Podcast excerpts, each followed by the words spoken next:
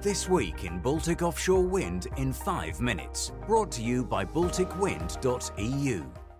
Hello and welcome back.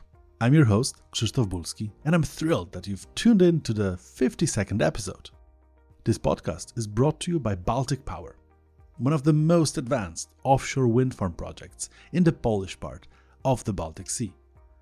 For more information on the joint investment of PKN Orlen and Northland Power, please visit balticpower.pl. I'll start with a quick reminder that we have recently published two important reports.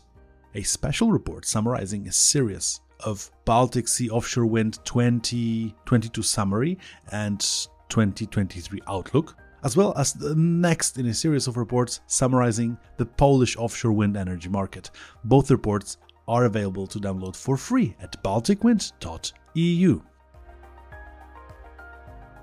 And have you followed our Baltic Sea Offshore Wind 2023 Outlook live webinar?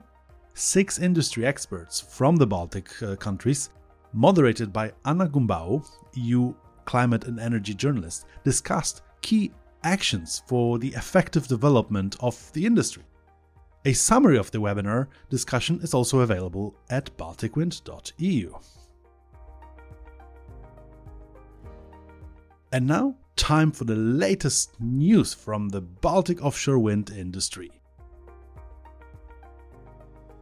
The Climate Classic Poland 2023 rally, which aims to raise awareness of the dangers of climate change and motivate participants to take action to reduce their carbon footprint, is starting in Gdańsk on the 28th of May. Baltic Power has selected the main contractor for the Orlen Group and Northland Power offshore wind farm service base. Its construction will start later this year and will end in 2025. OX2 and the Bank of Åland's fund management subsidiary, Ålandsbanken Fondbolag, which are developing the Noatun North and Noatun South offshore wind power projects near Finland's Åland archipelago in the Baltic Sea, have initiated a feasibility study for the planning and establishment of the mega green port, with a location coexisting with the port of Langnes in Åland. The port of Tallinn with Utilitas Wind have signed a memorandum of understanding with the aim of accelerating the development of offshore wind energy in Estonia and the Baltic states.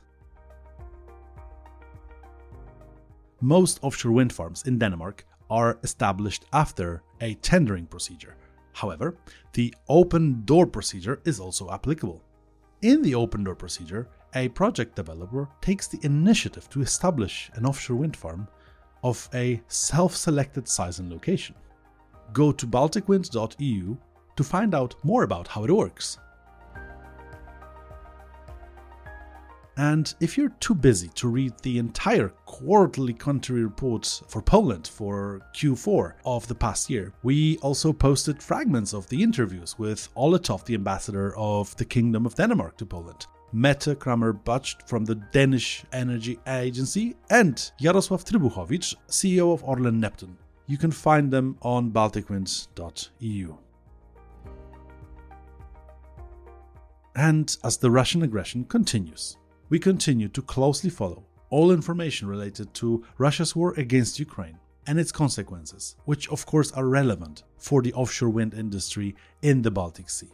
We stand with Ukraine. Once again, thank you for tuning in. We'll be back next week with more updates and information about the offshore wind industry in the Baltic Sea. Don't forget to follow us to stay updated on the latest episodes, and don't hesitate to reach out to us if you have any questions or comments. Thank you for listening. This was the week in Baltic Offshore Wind in 5 minutes. Follow balticwind.eu for more daily news from the Baltic Sea offshore wind industry.